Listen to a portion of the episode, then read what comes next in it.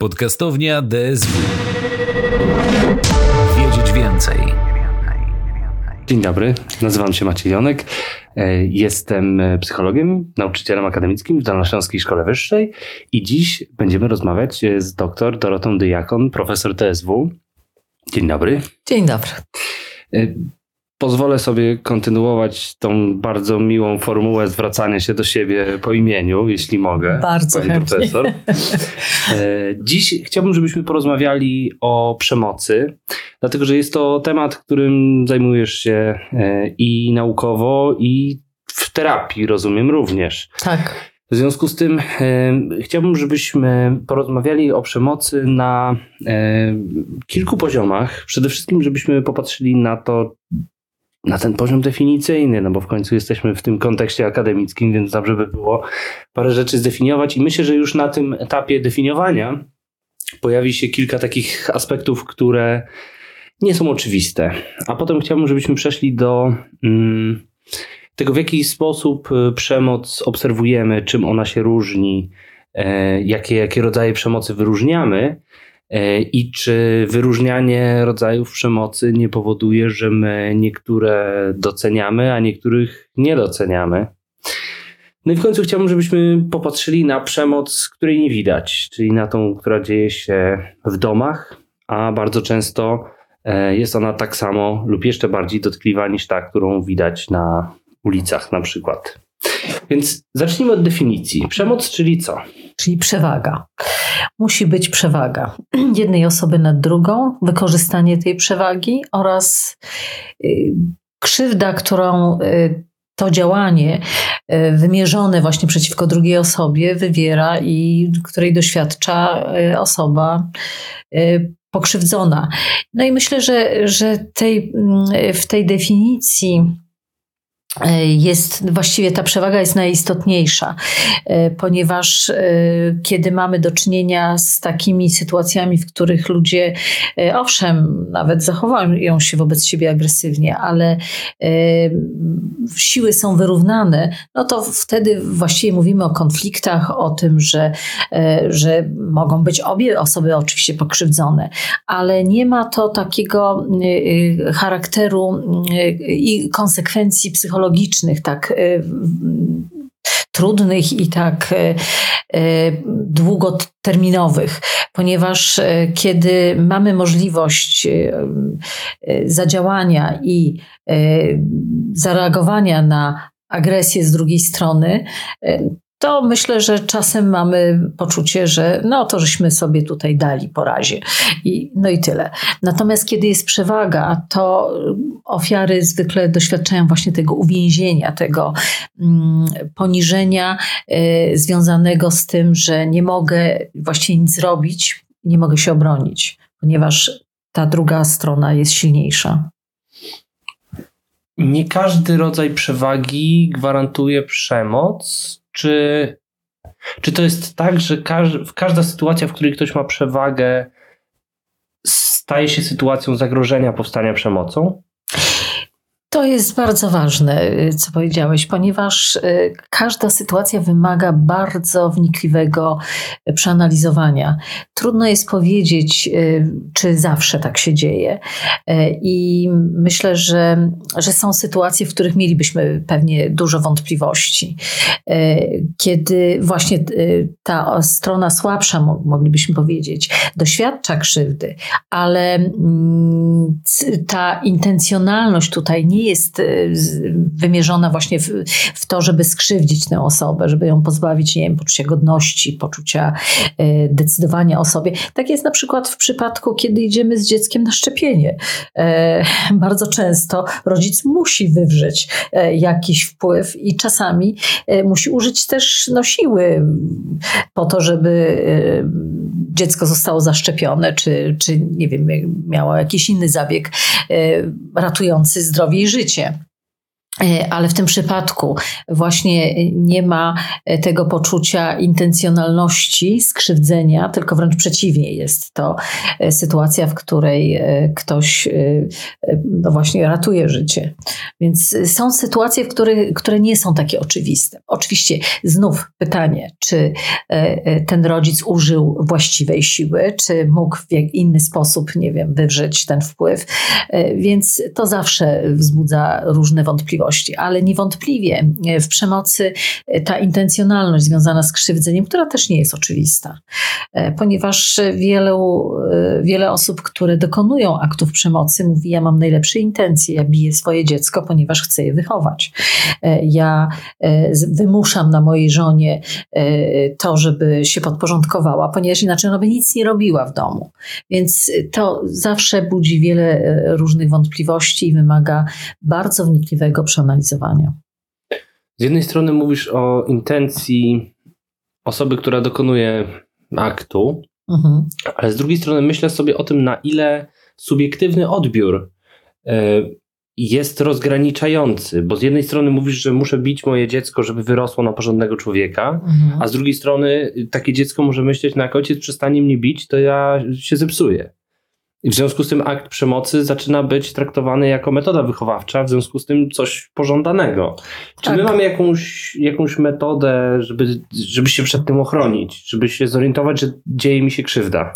No myślę, że, że od pierwszej kampanii, czyli od tysiąc dziewięćset dziewięćdziesiątego siódmego roku, kiedy była pierwsza kampania antyprzemocowa, jeżeli chodzi o przemoc domową, i potem zaskutkowało to nowymi aktami prawnymi, no zostało to uregulowane prawnie, czyli dzisiaj odnosimy się nie tylko do naszego poczucia czy naszego oglądu sytuacji i co nam się wydaje, tylko do tego jest powołany no właśnie cały wymiar sprawiedliwości, żeby zbadać różne sytuacje.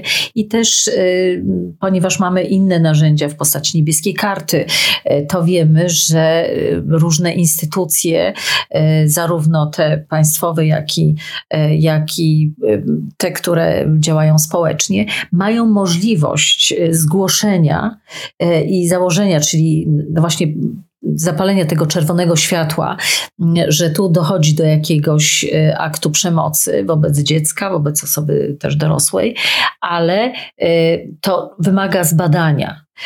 I zawsze tak jest, że sytuacje, w których dochodzi do przemocy, wymagają bardzo wnikliwego zbadania. Ja zajmuję się przemocą od już wielu lat, no ponad dwudziestu na pewno, więc często sama miewam wątpliwości, kiedy osoby przychodzą i potrzebują tu poradzić się, czy też zbadać, przeanalizować własną sytuację, czy one są krzywdzone, czy to one są nadwrażliwe, czy to one mają jakieś dziwne wyobrażenia o świecie i o tym, co powinien partner, co powinna inna osoba, nie wiem, w pracy, czy też w takich kontaktach towarzyskich. Czyli ludzie doświadczający przemocy yy, nie wiedzą. Potrzebują wsparcia w tym, żeby Zrozumieć. Zrozumieć. Tym bardziej, że już od właśnie od tego momentu, kiedy w Polsce zaczęło się mówić bardzo wyraźnie o przemocy, wiemy, że, że to natężenie przemocy może być i przez Brauna i Herberta zostało nazwane jako mniej dotkliwe. Prawda? I o, mamy tutaj skalę pewną, czyli jest ta mniej dotkliwa przemoc i ona rzeczywiście jest bardzo często niezauważalna. I ludzie mówią: no tak, to było uciążliwe, to było trudne, ale zaczęło się od czegoś bardzo niewinnego, od tego, że ktoś zaczął przekraczać moje granice. No i tak też myślałam, czy myślałem, że, że no taka charakterystyka osoby, taka, taki charakter, taka no trudność tej osoby w funkcjonowaniu i w takim y, rzeczywiście doświadczaniu, czy też regulacji zachowania, że, żeby uwzględniać czyjeś dobro. Natomiast potem się to przeradza w coraz bardziej poważne. Dynamika przemocy zwykle jest bardzo intensywna, więc to się zmienia od takich właśnie mniej dotkliwych aktów po już te, które zagrażają zdrowiu i życiu. Zwykle też jest tak, że do przemocy stosowanej wobec nas się przyzwyczajamy. Chociażby mówisz o tej dużej dynamice, ale jednak chyba początek jest taki y, delikatny i myśl... Zawsze jest wiemy. Tak. Tak, zawsze jest tak, że, że osoba, która ma skłonność do stosowania przemocy, czyli walczy o swoją pozycję, walczy o władzę, bada, na ile ta druga osoba będzie podatna na różne akty przemocy. Inaczej jest w przypadku dzieci, bo one już przychodzą na, na świat i uczą się właściwie tego, że, że są ofiarami, albo też, że, że dorośli wobec siebie stosują przemoc i są świadkami, więc staje się to dla nich oczywiste. Wzbudza to poczucie zagrożenia i aktywizację cały czas autonomicznego układu nerwowego, dlatego też one stają się bardziej pobudliwe, bardziej reagujące właśnie atakiem albo ucieczką, prawda? Czyli tymi reakcjami alarmowymi. Natomiast kiedy mamy do czynienia z osobą dorosłą, to i druga osoba dorosła bada, na ile może sobie pozwolić w przekroczeniu granic i nie spotkają żadna konsekwencja. A nawet jeżeli osoba, która doznała tej przemocy, zaczyna się bronić, to też na ile ta obrona jest skuteczna.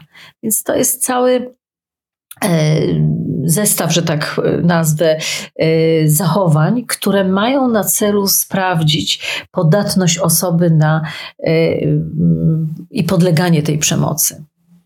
Ja bym chciał na chwilę wyjść z tej takiej naszej dość bezpiecznej, psychologicznej sfery, gdzie my nazywamy rzeczy, i spróbowałbym zachęcić cię do takiego, do takiej refleksji na temat moralności w kontekście przemocy.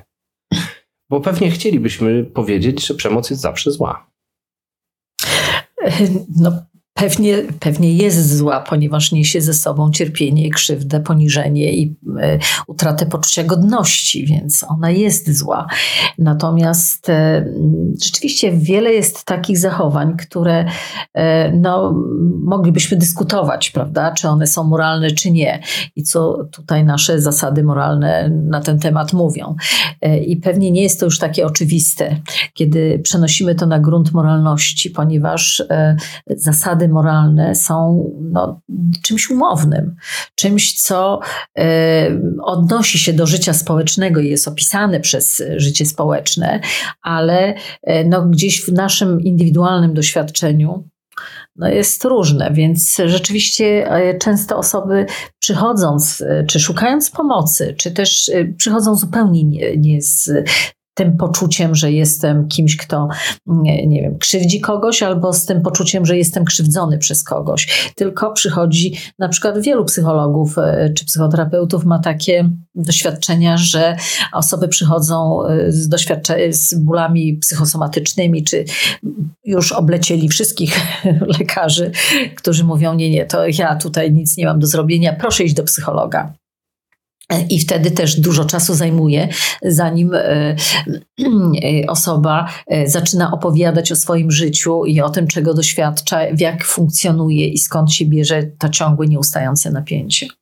I wtedy się okazuje, że, że te doznania czy bóle w różnych częściach ciała są wynikiem nieustającego napięcia, w którym funkcjonuje. Myślę sobie też, bo to napięcie zwykle nie dotyczy tylko ofiar. To napięcie wisi w powietrzu. Jak się wchodzi do domu, w którym jest przemoc, jest to, gęsto. To właściwie od razu czuć w powietrzu, tak, że coś tutaj tak jest. Natomiast myślę sobie o takim, o takiej sytuacji moralnej wyższości, na której mhm. lubimy stanąć i powiedzieć, on ją uderzył, w związku z tym jego należy potępić, a ją należy wspierać. Natomiast jak zrobimy sobie taką trzy kroki do tyłu i zobaczymy, że on ją uderzył, bo ona mu coś i tak dalej, i tak dalej, to okazuje się, że przemoc bardzo rzadko jest zjawiskiem jednostronnym.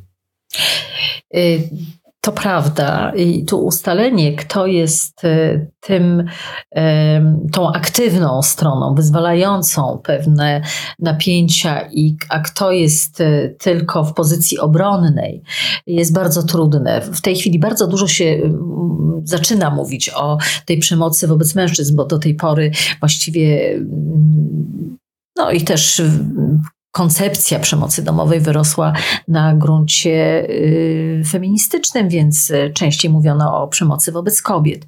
Y, przemoc wobec mężczyzn też istnieje, ona inaczej wygląda. Y, ona inaczej wygląda w, w związkach jednopłciowych.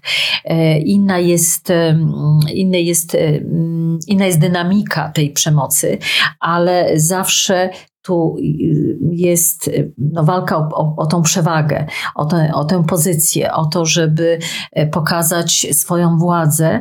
I tu rzeczywiście, tak jak wspomniałeś, czasami prowokatorem jest ktoś dużo słabszy.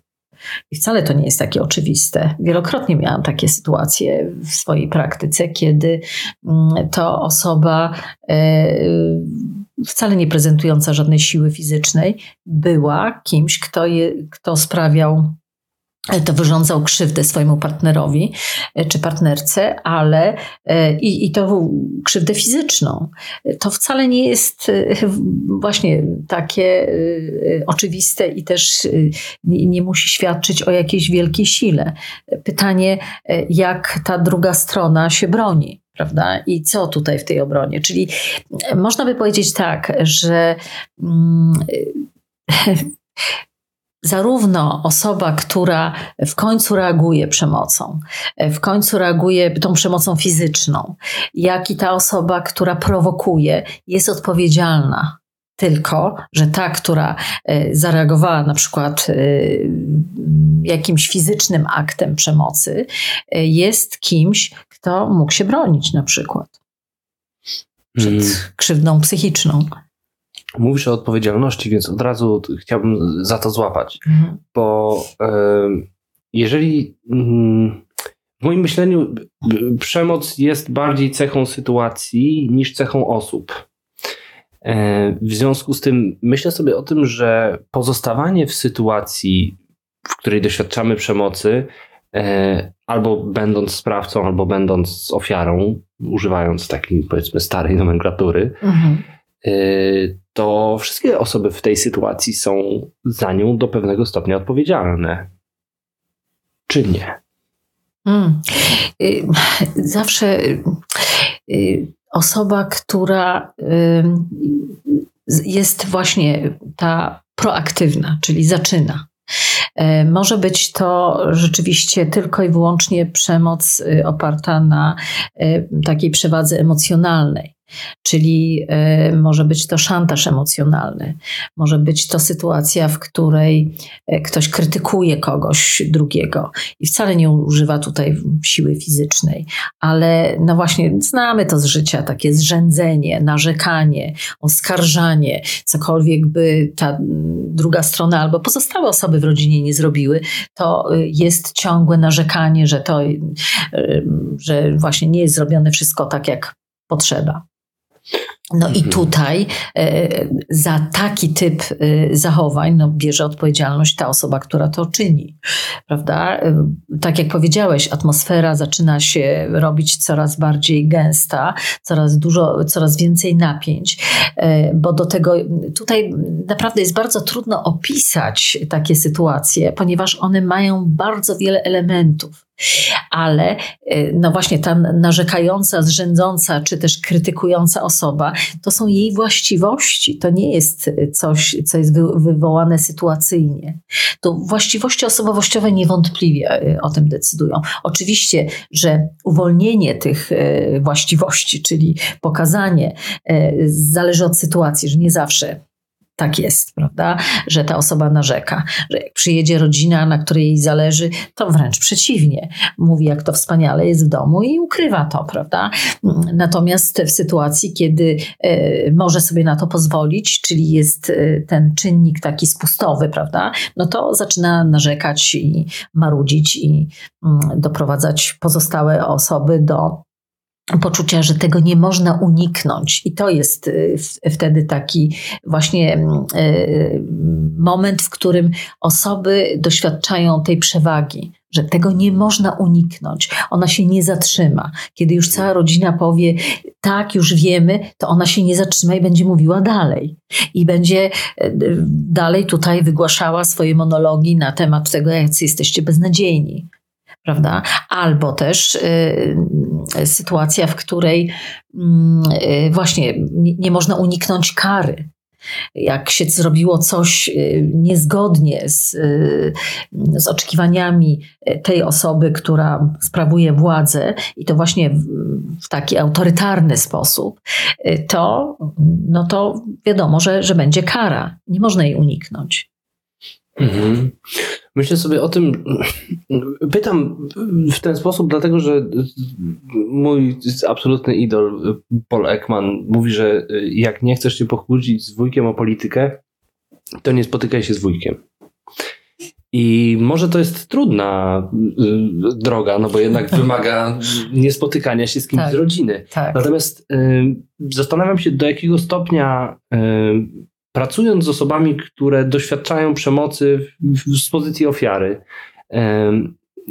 do jakiego stopnia można odwoływać się do ich odpowiedzialności za ich własne dobro. Ty jesteś odpowiedzialny, odpowiedzialna za to, żeby wyjść z tej sytuacji, żeby zadbać o siebie.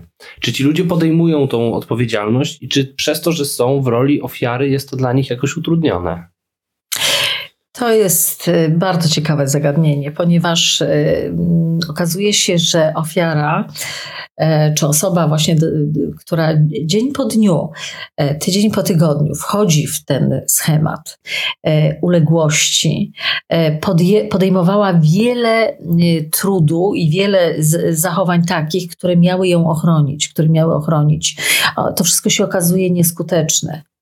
I to przekonanie o nieskuteczności e, z, zaczyna pogrążać osobę doznającą przemocy.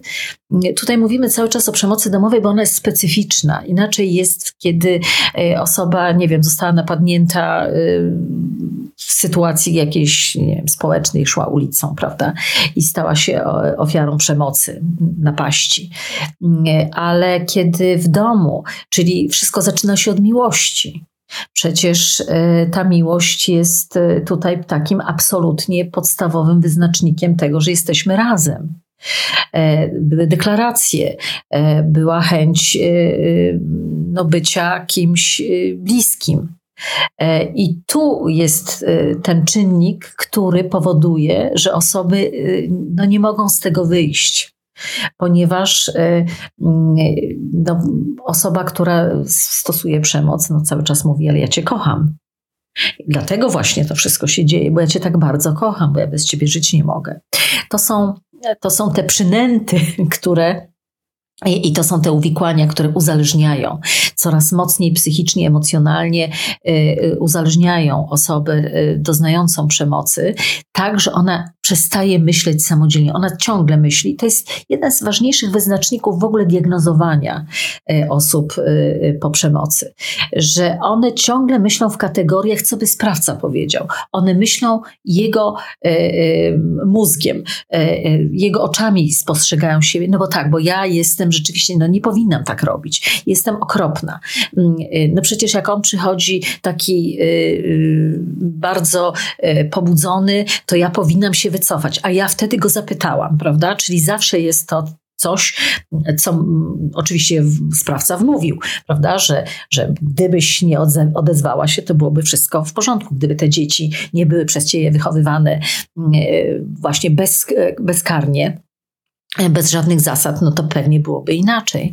Więc to, to jest, zrozumienie tego właściwie wymaga yy, yy, wyłączenia się z tej zależności. Czyli zobaczenia, że po mojej stronie nie ma nic, co by yy, wymagało takiej reakcji. I, no i wtedy dopiero właściwie ofiary mogą yy, szukać pomocy. Bo tak one myślą cały czas w kategoriach, że to ja jestem czemuś winna. Dlatego myślę, że wszystkie kampanie społeczne i to, że rozmawiamy z ludźmi o tym, co je, czym jest przemoc i jak dochodzi do tego uwikłania, do tego pozbawiania się autonomii i autonomicznego myślenia.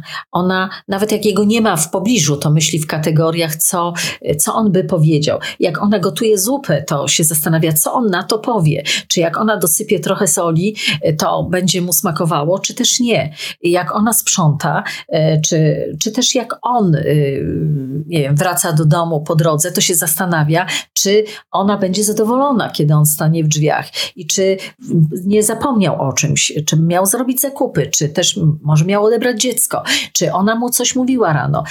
To, to wszystko jest myślenie w kategoriach, co ta druga osoba, która właśnie zyskała i korzysta ze swojej władzy, zyskała przewagę i, i, i z niej korzysta, będzie o tym sądziła, myślała i y, o, ofiara nie myśli autonomicznie. Więc nie myśli o tym, jak się z tego wydobyć. To gdzie to się zaczyna? Gdzie jest ten moment, kiedy osoba postanawia, albo może ta osoba jest niezdolna, w związku z tym ktoś w środowisku powinien zareagować? To jest bardzo ważne, żeby środowisko, widząc jakieś sytuacje, które budzą wątpliwości, czy aby tam nie, nie ma przemocy, żeby pytały, żeby interweniowały i nie bały się o tym rozmawiać. Jesteśmy takim społeczeństwem, które bardzo niechętnie podejmuje interwencje. I często, kiedy rozmawiam z, ze znajomymi, czy też z innymi osobami, one wspominają, czy ze studentami, którzy mówią, no tak, słyszę, że u sąsiadów coś się dzieje, no ale to głupio tak, nie wiem, wejść i zapytać się, czy ktoś z Państwa nie potrzebuje pomocy, czy potrzebna jest jakaś interwencja, prawda? No to zamykamy się no, na, na to i, i udajemy, że nie słyszymy. Natomiast oczywiście, że jest potrzebna interwencja z zewnątrz, ponieważ ofiara jest zwykle zbyt słaba. Ale to chyba zwykle ofiara powie, że wszystko jest w porządku. Powie i nie powie. Najpierw powie, że, że nie. Potem, licząc na to, że interwencja z zewnątrz sprawi, że sprawca się naprawi. Że on się zreflektuje, że on będzie miał jakąś refleksję nad tym, że on będzie miał jakąś, um, jakiś wgląd w to, co on robi. I zobaczy, że ja jestem nieszczęśliwa, czy że dzieci są nieszczęśliwe.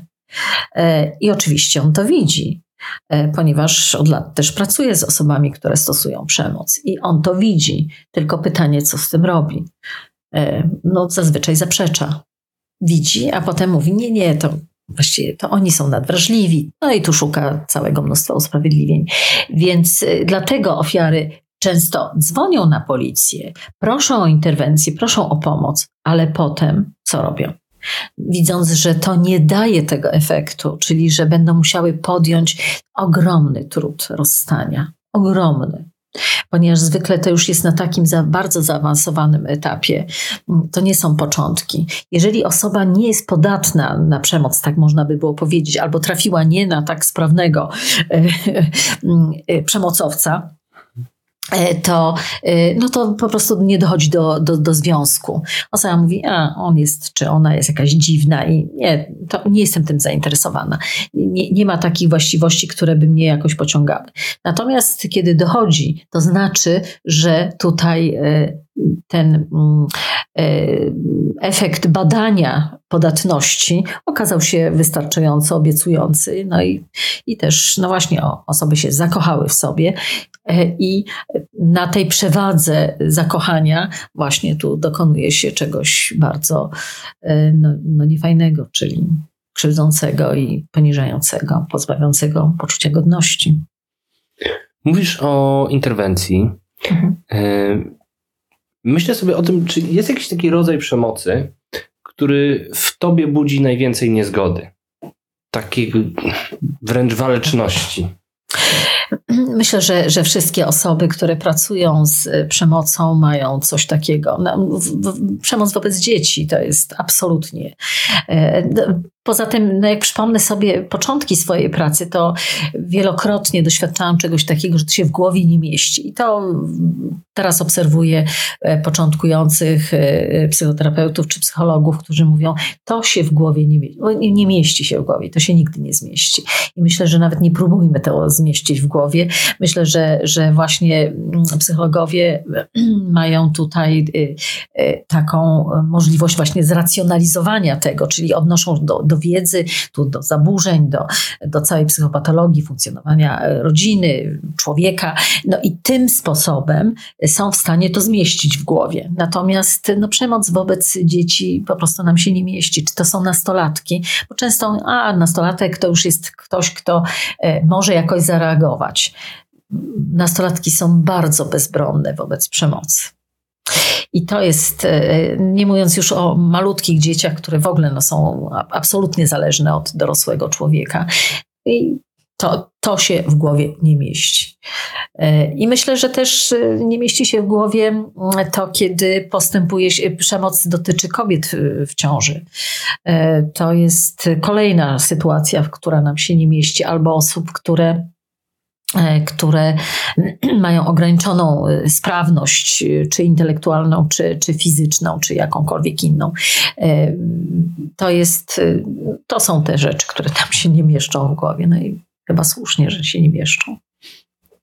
Chciałbym na koniec, żebyśmy poruszyli taki wątek przemocy w miejscach, w których właśnie się trochę jej nie spodziewamy i to właśnie dzięki, dzięki tej refleksji udało nam się tutaj, ja poczułem zapał do tej, do tej rozmowy, bo pojawił się taki temat przemocy w związkach homoseksualnych, mhm. który dla mnie właściwie do naszej rozmowy nigdy nie był poddawany refleksji. Mhm. Jaka jest różnica? Co jest takie samo, co jest, co jest inne? Mhm.